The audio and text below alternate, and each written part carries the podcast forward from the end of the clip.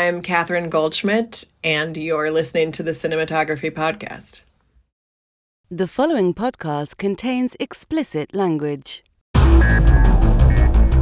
You're listening to the Cinematography Podcast presented by Hot Rod Cameras, a program about the art, craft, and philosophy of the moving image and the people who make it happen. Coming to you from the world headquarters of Hot Rod Cameras in Hollywood, California, are your hosts, Ben Rock and Ilya Friedman. Hey, Ilya. Hey, Ben. How you doing? I look realistically different, even though we're recording this the same night we did the last one because we changed shirts. Did I ruin the illusion for everyone? You, you gave away the illusion. And, and in case anyone out there was wondering, that's how it's done. That's how people do like a month's worth of content. There's the C word. Ugh. You know, i- in a day or a weekend, they change their shirts, they change their hats, giving it away, pulling back the curtain on how everyone does Hey, can I. So- can I give uh, uh, our video viewers will notice I put a watch on for this one, but I wasn't wearing one on last week's. N- nobody noticed that. Nobody. That- that- no, no, it's yeah, it's very subtle. It's it's like in The Shining how Kubrick subtly changes the geography of the Overlook Hotel, and my body is the Overlook Hotel. So, um, Ilya, who is on the show today? I- I'm very pleased to announce on the show today is Catherine Goldschmidt, incredibly talented DP. Uh, she's Emmy nominated for uh, House of the Dragon. She uh, shot an episode and uh, it's getting some recognition and some love, which is tremendous. And I have a great conversation with her, and we'll get to that in just a few minutes. Uh, but first up, our close focus. What do we need to talk about this week? What's going on in the industry? And now, close focus. Well, it's something that went around. Uh, it, it kind of jumped out at film Twitter. I refuse to call it Film X. It was a conversation that, that Variety did, uh, directors on directors, with Spike Lee and Bradley Cooper. And Bradley Cooper said something that kind of set people off, and I think it's worth discussing. And that's that Bradley Cooper. You ready? You sitting down? Because you won't be if you're on a freaking Bradley Cooper set, because he does not approve of chairs. Oh, well, who does approve of chairs? I mean, isn't everybody anti-chair these days? It's kind of like you know the new fad thing. Well, and that's interesting because uh, when I was telling you about the story, we uh, looked up a, a story about it on TMZ, of all places. And apparently, TMZ sourcing the cinematography podcast. Thank you, TMZ. Thank you for getting us this this, appa- this critically important story about no chairs on Bradley Cooper's set. But apparently, Christopher Nolan and Zack Snyder are both anti chair people as well. So I will say that Bradley Cooper, I get it if if you feel this way in yourself, but like banning it on the set seems draconian, but yeah, what do I know? But basically, he's like you sit in a chair and all the energy goes out of your body. I, I find when I'm on a set, I almost never sit down. You you almost don't need a director's chair for me because I'm never going to sit down. And when I do sit down, uh, maybe I agree with him in, in a sense in that like when I sit down, I'm like, oh my god, why haven't I sat down all morning? You know. But like I'm usually up answering questions, talking to people, talking to the actors, talking to the DP, and I also feel an enormous pressure to be um, not not to be the uh, guy sitting in the in the Winnebago telling everyone what to do and like you know serve me my minions, but like out there working my ass off like everybody else because it's a lot of work and people are need answers to decisions so that they can do their job. So I sort of get it. He's also anti Video Village. And I think that Video Village, uh, for those of you who aren't on sets on a regular basis, Video Village kind of starts up in the advent of video taps, but becomes almost impossible to escape in our modern era where you can monitor basically a one for one reproduction of what the camera is seeing. And executive producers advertising agencies whoever it is can sit there and scrutinize the image and be like ooh do we need all that light hitting that thing? Ooh does that red cup draw your eye? Ooh is his shirt too green? Whatever it is. And it's it's a blessing and a curse i'll say you know? Like in the olden days where the dp was really the only person seeing the footage as it was happening the director would usually be standing next to the camera. And uh, indeed, Bradley Cooper kind of talks about like he wants to be right next to the camera. I have, on my last several shoots, I have personally experimented with staying out of Video Village unless there was physically no place for me on set. And sometimes you're shooting in a tiny corner and like it's not fair for me to say, "Hey, could you guys move all this art direction so I can stand by the camera?" I'll, you know, I can I can be 10 further feet away, but my goal is to be closer to camera. But the question is, and I, I'm curious as to your take about this. Do you think there should be no chairs on set?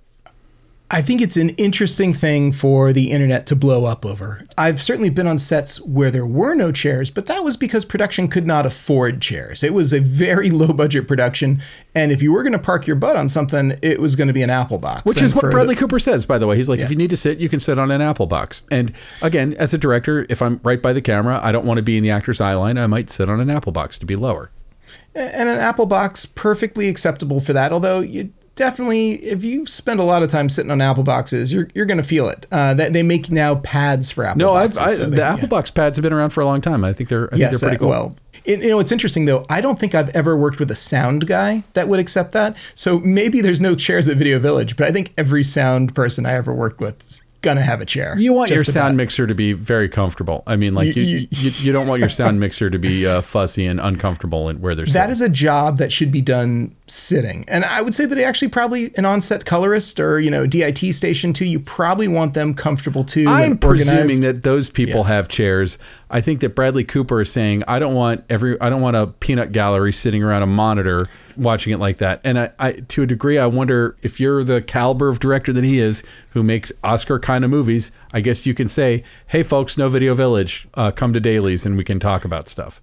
Frankly, you know, directors uh, should be near the camera. They should. I think it, it, if more directors behaved like Bradley Cooper, I think they'd probably have a, a better relationship with uh, with their actors. I, I can't I can't tell you how many times I was on set and the director was like a several minute walk. it seemed like it was like it was like if they wanted to come and actually say something on set, they had to like get out of their chair and walk around a corner, do a whole thing, get, come you know go down some stairs. It was like yeah, there there was. It seems very impersonal to be like you know shouting directions into a you know a walkie talkie with an AD nearby. I once worked on a show. It was uh, one of those crime scene reenactment shows where what they wanted me to do was to sit in Video Village and loudly direct the actors so that everyone on set could hear what I was doing. So, like, the DP could focus in on what I, you know, if I was like, hey, scratch your face a little bit. Like, they were looking for little pieces of tiny behavior, and it ran antithetical to every way that I've ever worked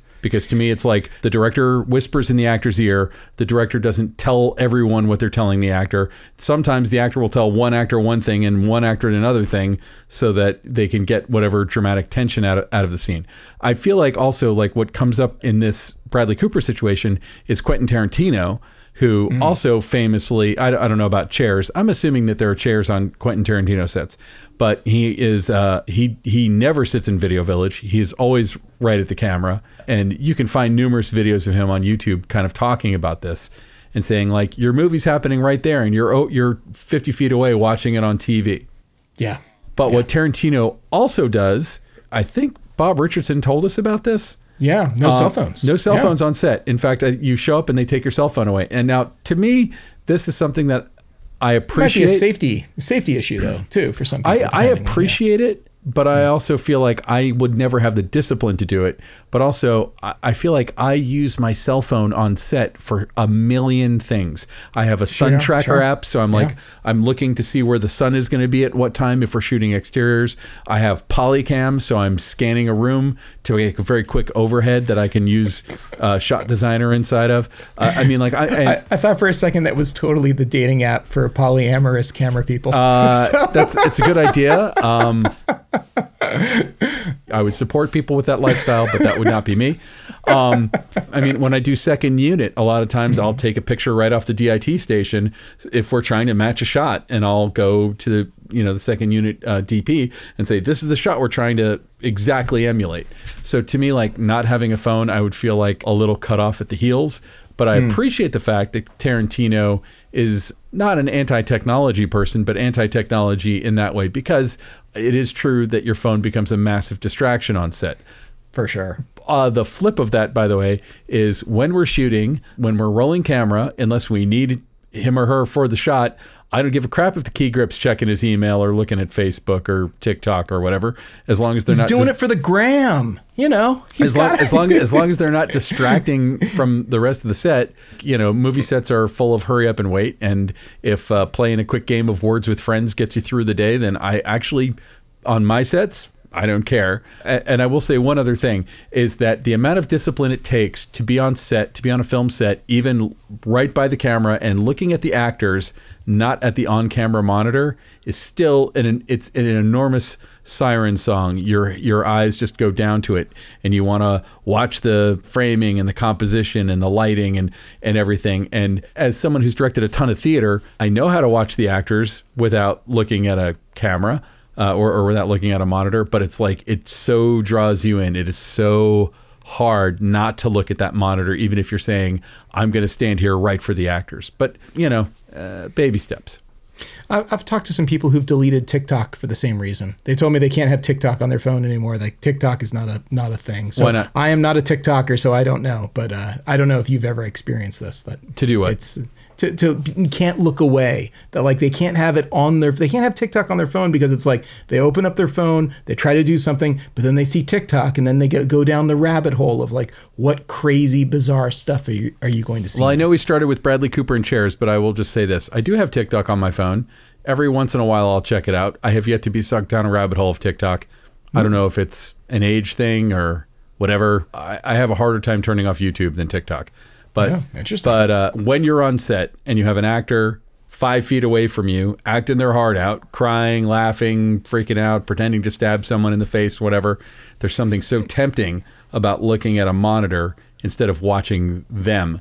But I do agree with Tarantino's his constant drumbeat about that, which is like you get a better sense of the performance watching them. You are watching a TV when you're when you're watching a monitor. But if you've ever been in a doctor's office that had a TV, your eye just goes to it, man. We've been we've spent you know whatever 80 years on this technology to make people want to stare at it and and we all stare so maybe maybe tarantino's onto something with the phone and the monitor and all that stuff and maybe bradley cooper is too getting rid of the video village Yeah, I, you know, uh, who would have thought that getting rid of a comfortable place to sit will make for a better movie? But but terrific. I'm glad that it works for him and his and his team.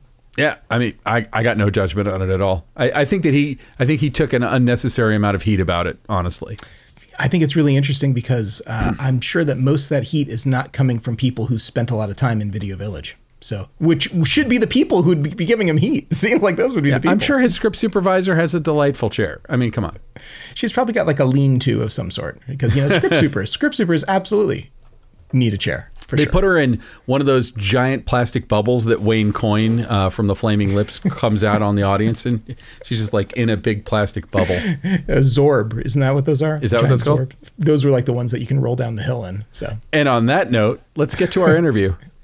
here's the interview with Catherine Goldschmidt.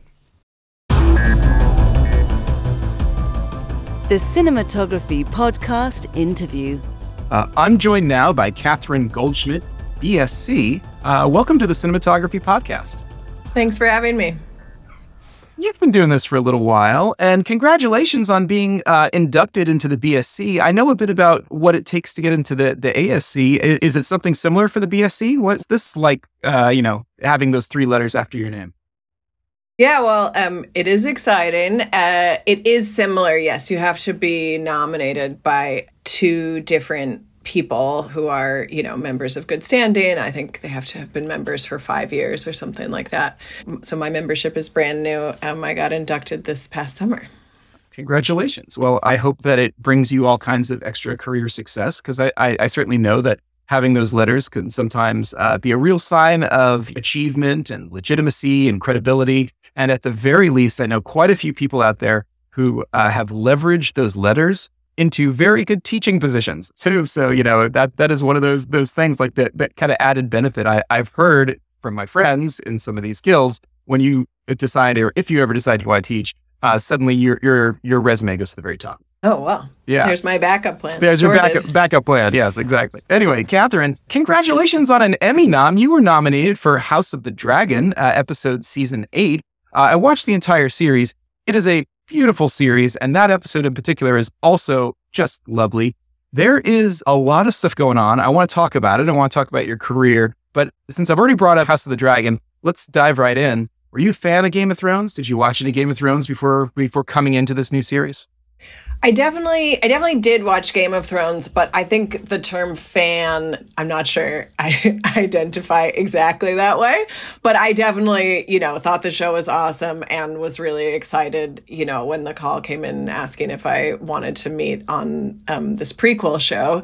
Obviously, it's a it, it's a different show. It's it's its own thing, but um, we sort of hark back, if you like, or forward, depending, um, to the Game of Thrones. It's all the same universe. So yeah, so it's it's a really fun sandbox to play in. Yeah. Uh, okay. So the episode that is nominated is uh, episode eight. And were you shooting other shows of the series too, or did you just come in for this this one episode? I just did the one episode with Geeta Patel. So the way that it works is that directors are sort of paired with DPs. Mm-hmm. And so she and I, yeah, we came in to just do episode eight.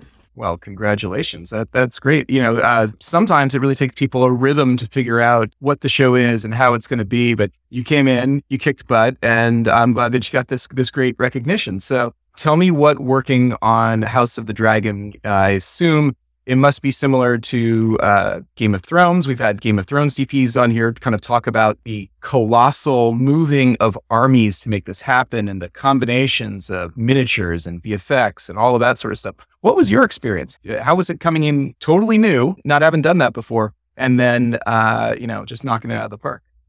Yeah, well, I mean, it, it was very exciting. It was also, you know, a bit overwhelming because it was, you know, the biggest show I'd ever been on, really. And yeah, it is a sort of behemoth of a production. Everything from the sets, which are enormous, to, you know, the costumes, which are so incredibly painstakingly handmade and aged, and all the armory, obviously, all the armor made by the armory department. And yeah, then working with extensively with VFX, etc. But yeah, I mean, one beautiful thing about our episode is that it is in many ways a bottle episode, you know, like it a lot of it is is interior, you know, we had some exteriors, we had some location work, but the majority we have these enormous great multicast scenes which happen on stage. And so that meant that the sort of biggest challenge i think really within the episode was just digging way into you know each and every character where they were at whose point of view we wanted to be in at any given time and really try to craft these you know i mean we we have a there's this sort of epically long dinner table scene that's like a 15 page scene with i don't know 11 or something i've lost count principal cast members so you know so something like that you sort of really just want to dissect it pull it apart and figure out the best place for the camera to be at any given moment really yeah, is is it a, single camera show for the most part, or were you uh, taking advantage of multi-camera when you've got that much dialogue with all that cast? You know, how do you break that up? Yeah, so the show on paper is a is a two camera show. So there's an A and a B camera with you all the time. And then there's a floating C camera. Now that just is because there's two units who shoot the show all the time. Mm-hmm. But really, a lot of times you're working with a C camera, even if that person is, you know, a day player. And for our big multicast scenes, which were the dinner table scene and then the scene in the throne room, um, we used four cameras. Nice. Uh, so let me ask you this: Had the show started airing by the time while you were in production with episode eight? Was it already on? Did, did you have the ability to look at finished, fully graded episodes before you you started your journey with uh, House of the Dragon? No. So it's a unique way that the show shoots. It's similar to Thrones, or, or perhaps it's the Thrones model, which is basically they shoot all the episodes at once, mm-hmm. sort of all scrambled together in the schedule. So it's quite unusual. I mean, for us, we because we were only doing one, we did start a lot later, and that's why we wound up only doing one because of the director's availability. So we did start later. So we had the we had the opportunity to look at dailies, you know, lots of people's dailies before we started. And I think what had happened is that they had actually, because episode seven was mostly shot on location in Cornwall, they had done that first. So, um, and that's Miguel's episode. So he had cut, um, we were able to watch a lot of scenes from that episode, you know, cut together early on, you know, but it wasn't it wasn't anything like, you know, final graded or even aired episodes, definitely not. So, you know, that's one of the pleasures about working on the show is just that, you know, everybody's in there all together, you know, trying to figure certain stuff out. You know, I just I we just wrapped season 2 at the end of September and Geeta and I came back to do two episodes and we started right at the start. So then we sort of experienced this year a little bit more what that's like to just be in prep with four other directors and four other DPs and really just trying to like dig into the sets and the locations and figure out, you know, what everybody needs from them. And so, yeah, it's a different way of working, but, but it, it's cool. There's a fun little sequence right near the beginning where I don't think giving anything away now since it's it's it's been out for a while. But there's some dragon eggs that are being harvested out of like this uh, crevasse or this you know this cave, this this thing, and there's this really incredible backlight, and you just you don't even see like the head of who's doing this, and there's incredible like it looks like practical effects of steam rising out of this like molten, almost like you know dried lava sort of thing. It, was that all on a stage? Did you guys build a thing? Can you talk a little bit about that little sequence? It's just sort of like a fun little moment, and it's cut together so nicely, and it really kind of sets the stage for the rest of what's going to happen later in, in the series. Uh, can you just talk a little bit about this moment? Yeah, well, thanks so much for asking about it. I, I actually love this scene, even though on the page it was just really tiny, like, you know, and Daemon climbs down and finds some eggs. But, you know, but it was really, it was really fun for us to shoot because it's like a world building moment, like where, where do dragons lay their eggs? How does Daemon find them? How do, how do we see them? And this is obviously Daemon's introduction in our episode as well. So yeah, so we really wanted to sort of play a little bit on the mystery of, you know, of where we are. You know, not not to reveal too much basically, you know, to leave to leave people guessing a little bit for, you know, future episodes. But yeah, so so I think it starts I think the sequence starts with this enormous wide shot which was a combination of so part of that is a set build that's actually an exterior set build on the back lot. Uh, so we did shoot like a stunt performer coming down this crevasse, but then because Geeta wanted the shot, you know, wider than they could possibly build the set, um, and that we could go, then the rest is um, is a VFX set extension that they that they did, I think, using miniatures. So that's that shot, and then in the director's cut, it's unbroken that you just sort of the camera glides along the floor and up the mound, and you see somebody kneel down. You don't see who they are. They're digging, they're digging, they're digging. The egg comes out, and then you reveal it's Daemon, all one shot. So that's that's how I know it was in the director's cut. But obviously, like they had made, you're right, it's a practical prop with the eggs and the steam and the this and the that. So even on the day, we were like, well, we do have to, you know, shoot this piece of coverage because you might want to see that, and it's true. They they wanted to see it. So so yeah, but I mean, it was it was such a fun scene to just you know conceptualize with everybody, and the scene is just a great example of all the departments collaborating to create you know this this new aspect of the world. Oh, that, that's great. All right, I'll tell you what. You did a BTS. You did a BTS for it. You did a thing called "The House That Dragons Built" or something to that like that, which also aired on on HBO Max.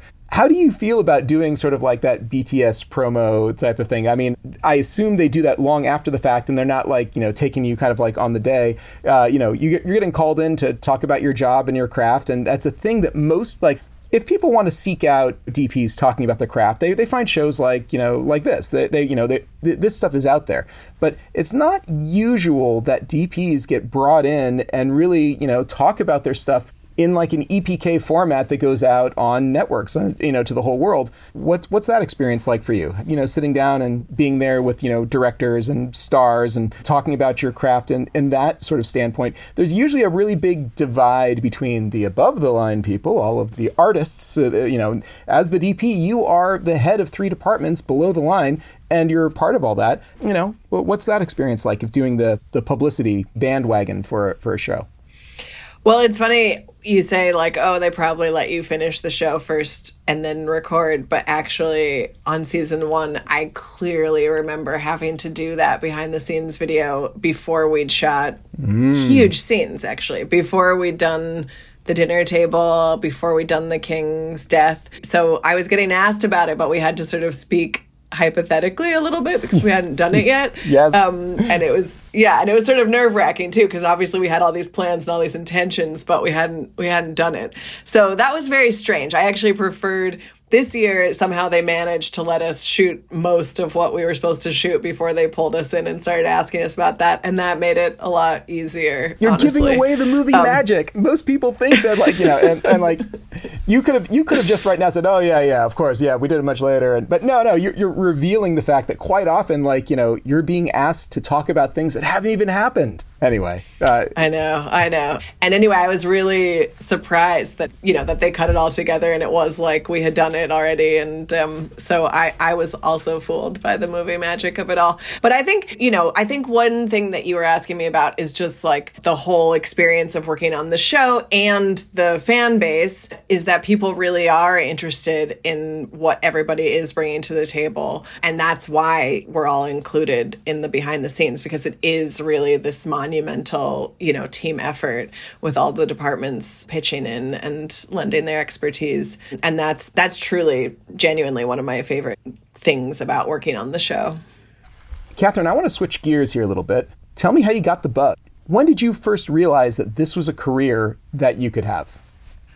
Okay, so I don't think I realized it was a career until I got to university. So prior to that, I grew up in New Jersey, small town, public high school, and basically you could either do sports or you know, do theater. So I did theater. And then I got to college and I tried out for all the plays and I didn't get cast. And then somebody asked me, Oh, well, I'm shooting a short film on the weekend. You know, do you want to come help me with that? I said yes. And then I just so yeah, so that that is the bug moment because that's the first time I was on, you know, a sort of proper, although it was a student film set, but they, you know, I learned how to load the mags, you know, they were shooting on 16 and and I watched this guy, my friend, you know, run around with a light meter and move lights around. And it was just, you know, we were laying marks, we were doing the clapperboard, it was the whole thing and I just was totally blown away and I just, you know, I never never went back to theater and um, became a film studies major, which, you know, is more because it was a liberal arts college.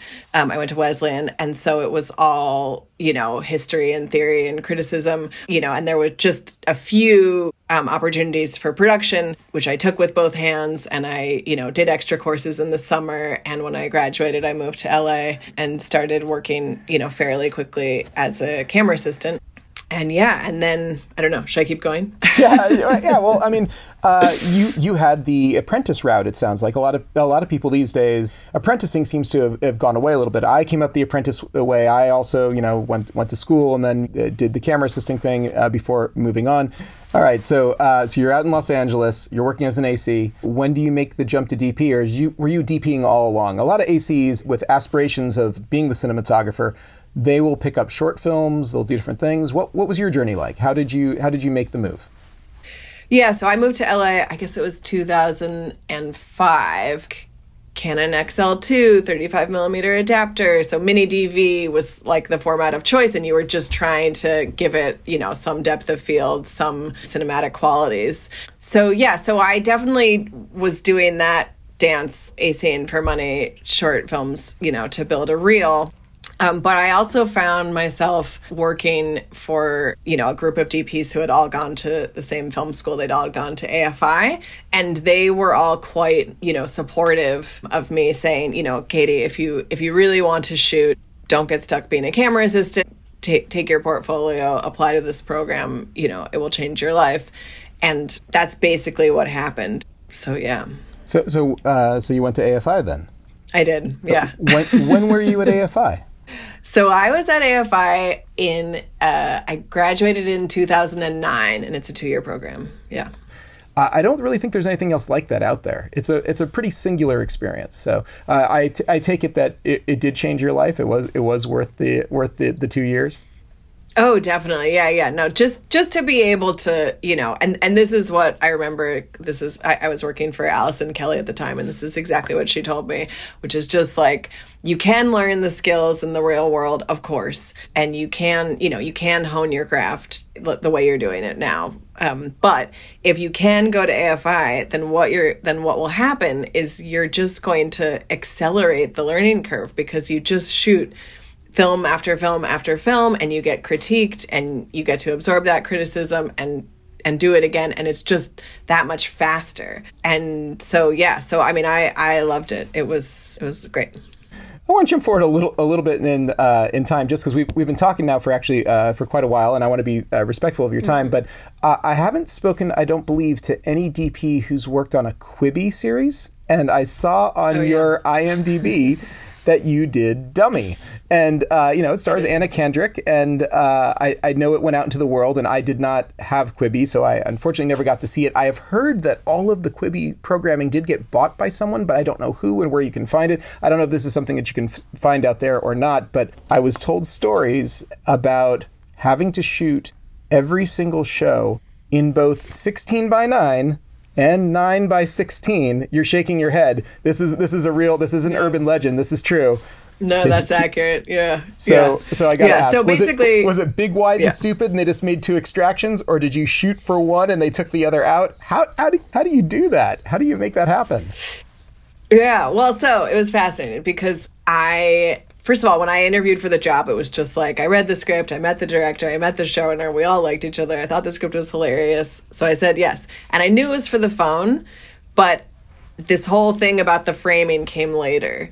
And basically, we went into Quibi and they sort of they they hadn't shot a narrative fiction show yet. They were in the process of doing some documentary work, but we were their first fictional series to start production. So what they'd done is they'd done a bunch of tests. Mm. So they showed us all these tests on the app and basically how the tests worked was that they were like the the practice is you frame for 16 by 9 you know slightly wider than you would otherwise and then when you turn your phone the 9 by 16 is a crop. And so i watched these examples in real time because that's the idea is that you you can flip your phone in real time and it just does it. Oh i didn't realize And- that. and- okay Oh yeah, yeah, yeah. That was the uh, that was some of the tech. Yeah, it was it was basically it was two versions of the of the show streaming simultaneously, and so then you're just choosing between them. Same soundtrack. Um, and I, I'd really like to see a lot was- more headroom, yeah. please. I want to switch my phone. Oh, you know what? What are they wearing for pants? Oh, wait a second. Uh, I, I don't. I don't I, I, I, I, Yeah. I, look, I don't think it. I don't think I was the only one who could predict that Quibi was going to be challenged, to say the least. I don't think that that was. It took a really great crystal ball to understand that that this might not have been the, the thing. But okay, so so let me. Uh, sorry, I didn't mean to interrupt. Pl- please continue about like That's how, how did you guys figure this out? But then I want to Yeah, yeah. then I want to ask you that like, what does that do to you psychologically when you're on set? And so like you know, I've got this really great frame here, and now I have to make this other really great frame, or is this which is the compromise? It seems to me like Yeah, something's well- going to be compromised. Totally, totally. So here's what I wound up pitching back to them, and they were like, "Sure, try it." That you know. So what I wound up doing essentially was we actually framed for a square. You know, hmm. one one by one square, and out of that square, you take the sixteen by nine extraction, and you take the nine by sixteen extraction. And the benefit of that is that when you turn your phone, it's not a crop and it's just a it's just a new frame. So you so so in other words yeah you're discovering more that you didn't see in the other version. And where we wound up putting that more was we put it we put it down below. So because we wound up shooting it large format we shot it on the sony venice such that we could you know take these crops and have them um, still be high resolution so yeah, so after scouting around with these two custom frame lines, um, I actually realized there's so much extra frame down below. So we wound up doing it more. We wound up arranging the frame lines more in like a crucifix type, you know, so a little more headroom, but then still it's yeah, there's more there's more down below. So so what this wound up doing for us psychologically on set was interesting because you know everybody was it was new for everyone, right? Like the operators were like, "Oh my god, what's this going to be like?" And you know, and it and it felt like actually it was going to affect everybody's job really because you know like no longer necessarily could you be hiding cables on the floor or could the actor not wear shoes or you know what i mean all these things that you sort of like take for granted um, you have to not anymore because because actually you know the frame might be inclusive of them so um Yeah, the boom operator must have had some issues. yeah. Yeah, boom ops. Usually they're like they want to go up or they want to go under, Yeah. and now you're taking both Yeah. away from them. So yeah, yeah, yeah. Well, there was, like I said, I think I think the the little bit, limited headroom up top was helpful, but I think the fact that the show is mostly, you know, Anna Kendrick acting opposite a sex doll, and it's very much a comedy. I think that lent itself to the format. Like I remember the show I had, was shooting just before was, you know, this like multicast murder mystery and I was like thank god I don't have to compose for you know nine people in a frame or whatever.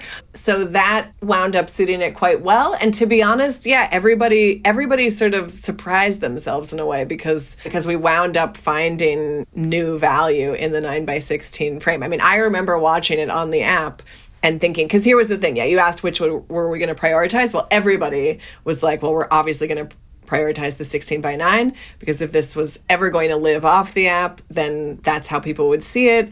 And we're filmmakers and that's our aspect ratio. But the surprising thing was just when I did watch it on the app I wound up holding my phone vertically which is what the app people told us would occur you know? That was hmm. that was the sort of like that was why I was searching for this better solution because because everything that they had done in their testing told them that most of their audience was going to be watching it vertically. So that's why I didn't want it to just be some, you know, some crap. I wanted it to be, you know, to be a frame that we had chosen and composed for. yeah, well, it's it's way more comfortable to hold a phone, you know, this way than than than that way, and I think Yeah. that actually that's the default for a lot of people, but.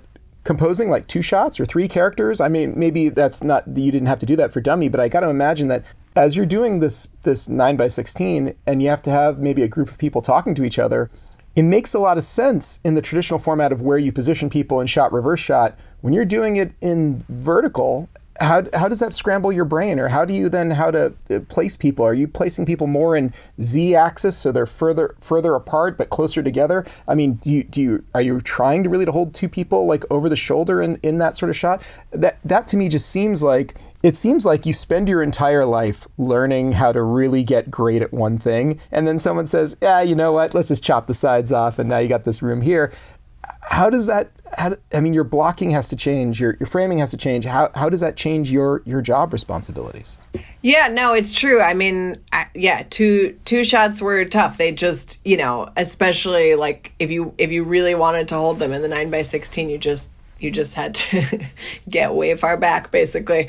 But where I remember us really sort of like having fun with the two aspect ratios, um, because it and it was a learning curve for everybody, right? Like I think when we started, it was definitely like we were playing it safe and this and that. But by the time we got to the end, you know, we were trying to choreograph like steady cam oners where hmm. it was going to work in both aspect ratios. And I remember that was it was a challenge, but but everybody was sort of like pitching in and trying to sort of troubleshoot and figure out how that was going to work. So it wound up being fun, you know. I mean, that's that's the thing. It's like it's a challenge and then you just then you then everybody just puts their heads together and then it's fun.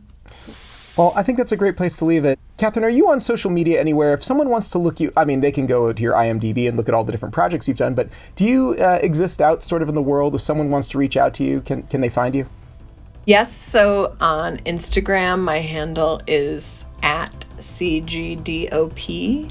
And I also have a website, catherinegoldschmidt.com. Excellent. We'll put links to that in our show notes over at Cam Noir. Catherine, thank you so much for being on the show. It was it was really uh, a delight talking to you, and uh, I can't wait to see what you do next.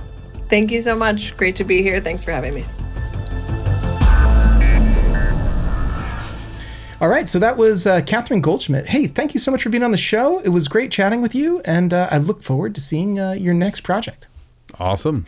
So, Ben, it is bill paying time, and we got to thank our good friends over at Arri. Arri, maker of fine cameras, lighting, all kinds of incredible equipment, including uh, a you know, one of the absolute best systems out there for camera assistants. I know we have a lot of camera assistants who listen to this show, and they have a awesome handheld unit called the Hi5. The Hi5 has already made uh, a ton of friends out there in the industry, and they continue to have firmware updates. Uh, the last one they had was several months ago, but this, the latest one offers all kinds of new improvements. So it has a new long range RF 900 mode. It's now compatible with the Cinefade. Also has a user setup browser and a Rings browser. It's got all these extra things sort of built into it. I don't want to get into the minutia of all the new stuff that the Hi5 does because there is an excellent 10 minute long video on the Arri channel on YouTube, and we will put a link to that in the show notes below this video on YouTube and also at camnoir.com. So uh, go and check out all the things that are new with the Arri uh, Hi5, which they the new firmware they call the SUP 2.1, and that SUP 2.1 will unlock all this cool stuff. So uh, check out the Arri High 5 latest firmware, and if you've got one of those systems, if you're a camera assistant, uh, let us know. Reach out to us. Let us know uh, how it's changed your life or how it uh, you know improves what you're doing. A lot of people I know out there are in, totally in love with this tool, and camera assistants in particular have to be very very familiar with their tools tools. Their tools are almost an extension of their body because, you know, they are, you know, the human manifestation of what some of their tools are doing in order to keep the camera always in focus, in order to keep the focus where it's supposed to be. There isn't really autofocus in the feature film and television world. There's a little bit, but not really. And it's always the artistry of an individual. And let's hear it for the camera assistants who know how to get the best that they possibly can in sometimes impossible situations. If you've ever had a hard time focusing on something, you probably weren't using the Arri Hi5. And let's face it, you need the right tools in order to be able to do this job effectively. So uh, thank you, Arri. And that's about just going to do it for our last Arri commercial of the year. Whoa. I know. Isn't this crazy? Insane. And now, short ends. So Ben, what is uh, your obsession this week? What are you What are you all about? Well, uh, Candy canes? Uh, no, you know me, just uh, an avatar, a walking avatar of the Christmas spirit. Um, uh, no, I was recently going down a Brian De Palma rabbit hole because, in my opinion, there's kind of no one who ever shot a suspense sequence like Brian De Palma. He's just so good. And yeah, you you can uh, fault him for being derivative of everyone from Sergei Eisenstein to Alfred Hitchcock, but I came across an amazing documentary from seven years ago, from 2015. So, sorry, eight years ago, almost nine years ago. So, from last decade, called De Palma. It's it's streaming on Max, uh, and you can also get it on Prime Video. It was uh, done by Noah Baumbach and Jake Paltrow. And Jake Paltrow also is the DP of the documentary. And it's Brian De Palma walks you through his whole freaking career and the creative decisions that he made and why he made them. And he's of a generation, you know, in the generation with George Lucas, Steven Spielberg, Martin Scorsese, like they were all very contemporaries of each other. You know, and in a lot of ways, he's kind of a precursor to George Lucas and Steven Spielberg.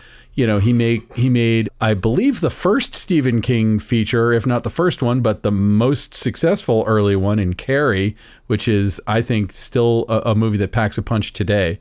You know, he uh, Dressed to Kill, Body Double, The Untouchables, the first Mission Impossible movie with Tom Cruise and he he talks through his creative process. And uh, I, I know I've talked about him before because there was that podcast version of The Devil's Candy talking about his adaptation of Bonfire of the Vanities, which is kind of a notorious flop. And when you watch this, you're like, whoever paired him with that material was the person who made the mistake. Like he was just such a specific flavor of filmmaker. And there's kind of no one who does exactly what he does and it's a little unfortunate that we don't have a lot of newer movies from him. But go back and watch Carlito's Way. Go back and watch Body Double or or or Carrie or any any of these movies. He really, in so many ways, was a master. Is a master of like how to set up a suspense sequence. There was a scene uh, from Carlito's Way that I was just kind of studying how they did it from early in the movie when he and his cousin go to this drug deal and he's just Carlito, played by uh, Al Pacino, has just gotten out of prison and it's all kind of in this one room with these guys playing pool and stuff. And it reminds me of the scene that I know I've talked about a million times from Training Day, the scene where they where Alonzo, the the Denzel Washington character, drops Ethan Hawke's character off at a at a drug house, and it's just you can't say why, but nothing is safe. It's just unnerving. I, I found myself watching that scene over and over again and kind of picking apart like what's De Palma doing, and it's interesting to hear him talk about how he likes to set a scene, how he likes to create a point of view. He's one of the masters of the craft. I feel like we don't talk about him enough these days and uh, because I do think he's extremely influential. You know, as influential as Francis Ford Coppola, as you know, like he he was one of those 1970s directors upon whom all of us stand on his shoulders. Yeah, I, I think that Carlito's Way, in particular, that sort of uh, escalator sequence towards the end. Oh too. my God, yeah, yeah. What what a great movie. And yeah. and I feel like t- these days we kind of have you know watch. I, I'm not I'm not down on Marvel movies or anything, but you watch a lot of movies that have like big action sequences and they feel very prevised and planned out and almost boilerplate to a degree. Like there's one way to do it. And I feel like he's someone who was really looking at a scene and figuring out where's the tension coming from and how can I mislead you and how can I draw you in the wrong direction and pull your eye over here and then make something blow up over there. Anyway, I, I just think it's a worthwhile documentary to check out. Noah Baumbach and Jake Paltrow, both very talented directors, and uh, and it's very intimate, and it does feel like he's talking intimately to someone who he knows who is a director. Did you see his last movie, Domino? I did not. No, I didn't. Yeah, I never saw that either. I, now that I see that there's this movie that I, I Brian De Palma film I've never seen, I gotta go, I gotta go check it out. Yeah, yeah, and it's also like never never a bad time to revisit Scarface and revisit all these movies that he did. All right, cool. So that's my short end. Uh, Ilya, what is yours? Wonka. I I saw Whoa. Wonka and it's my short end. You know, I didn't expect that I was going to like Wonka. Okay, first of all, it's a family film. So, Yeah. you know, get get your head straight. It's not super subversive. It's a it's a family film. And I've never seen You know, Paddington the 2. original Willy Yeah. Wonka and the Chocolate Factory is also a family film and is also one of the most deeply subversive films ever made, in my opinion. But go on. there's some interesting choices in this movie, and I think by and large they work. But it all kind of stems initially from Willy Wonka being illiterate. So I'm not going to give anything else away, but the fact that he's illiterate basically kind of puts a whole series of events into action. And I really appreciate some of the clever, you know, okay, here's the thing. Through through watching this movie and now it makes perfect sense for all the other Wonkas, the Tim Burton version, the Gene Wilder version, whichever it- whichever ones you're thinking of. But um Willy Wonka is equivalent to Mary Poppins. As soon as you get in your mind that this is like Mary Poppins, that he's not just some sort of like mad chocolate genius tinkerer who can invent these things. No, he's magical. That is really what this is playing on. And as soon as you get that, it's like, I get it. I understand. I understand what this is. And I love the world they come up with. And I have to say that the the Oompa Loompa, there's really only one real Oompa Loompa, giving nothing away because it's in the trailer for, for Wonka, is played by Hugh Grant. And Hugh Grant steals every single scene. I mean, he's he's the- he's a treasure. He's an amazing actor. he, he's great and he is so great in this role too it's like you want to see sequels you want to see more just because of hugh grant hugh grant is like he's this incredible on-screen persona he is a fierce antagonist in some ways to Wonka. It's like the whole idea of like Willy Wonka and Oompa Loompas like all sort of living together in harmony. That this predates that, and clearly it did not start out that way. So uh, I, I love it. I, I love all the stuff with Hugh Grant, and even though there's a little bit of things that were not my my favorite aspects, this is not a, a review of the movie, but the movie works. I enjoyed it. It's silly. It's out there. Well, and it's Uh, the and direct, that- it's the director of Paddington and Paddington Two, and like I never saw that, but now I feel like I have to. you haven't seen Paddington Two. Paddington Two is pure magic. You will love Paddington Two. Do I need to see Paddington 1 to enjoy Paddington 2? I did not see Paddington One, so I cannot tell you. Okay, so I just need to see Paddington 2. All right. Yeah. And it's in, it's in my future. Now that I've seen Wonka, I have to go watch Paddington 2. Yeah, yeah. All right, Ben. I think that's just about going to do it for us. Uh, who do we have to thank this week? Uh, as always, we need to thank Alana Cody, our producer, setting up the interviews and uh, kicking our butts into high gear to uh, to get all the stuff done. We should uh, definitely also thank Ben Katz, our amazing editor, who is charged with not making either one of us look or sound like dopes. And uh, even though you still have the fancy camera, I don't yet. So uh, I'm looking forward One, to one more week. One more week. one more impossible week of no fancy camera. Maybe Uh, two. We'll figure it out. And last but never least, every scrap of music that you've heard uh, was recorded by a man named Kays Al-Atrakchi. Uh, go to his website, Music by Kays. That's with Kays with a K, K A Y S. Check his music out. Hire him to do your visual effects. Hire him, as my friend Jill Bennett recently did, to color grade your entire feature. He is he is everything all at once. All right, Ben, where can people find you if they want to find you outside of this podcast? Uh, you can find me at benrock.com. That's where my reel is and all that good stuff. How about yourself? You can find me over at Hot Rod Cameras, hotrodcameras.com. Uh, you know, I'm there uh, a good chunk of the time. Reach out to me if you have questions about any of this stuff. Uh, if, if not me, my team is super, super competent and they can help you with all kinds of stuff. Excellent, excellent. Well, uh, would you like to take us out? Uh, that's a wrap. what, are we, what, are we, what are we doing? Something like that. know. I don't know. Who the hell knows? All right. This has been the Cinematography Podcast, presented by Hot Rod Cameras. Find your next camera, lens, or accessory on the web at hotrodcameras.com. Don't forget to subscribe to our show on iTunes and connect with us on Facebook and Twitter. Thanks for listening.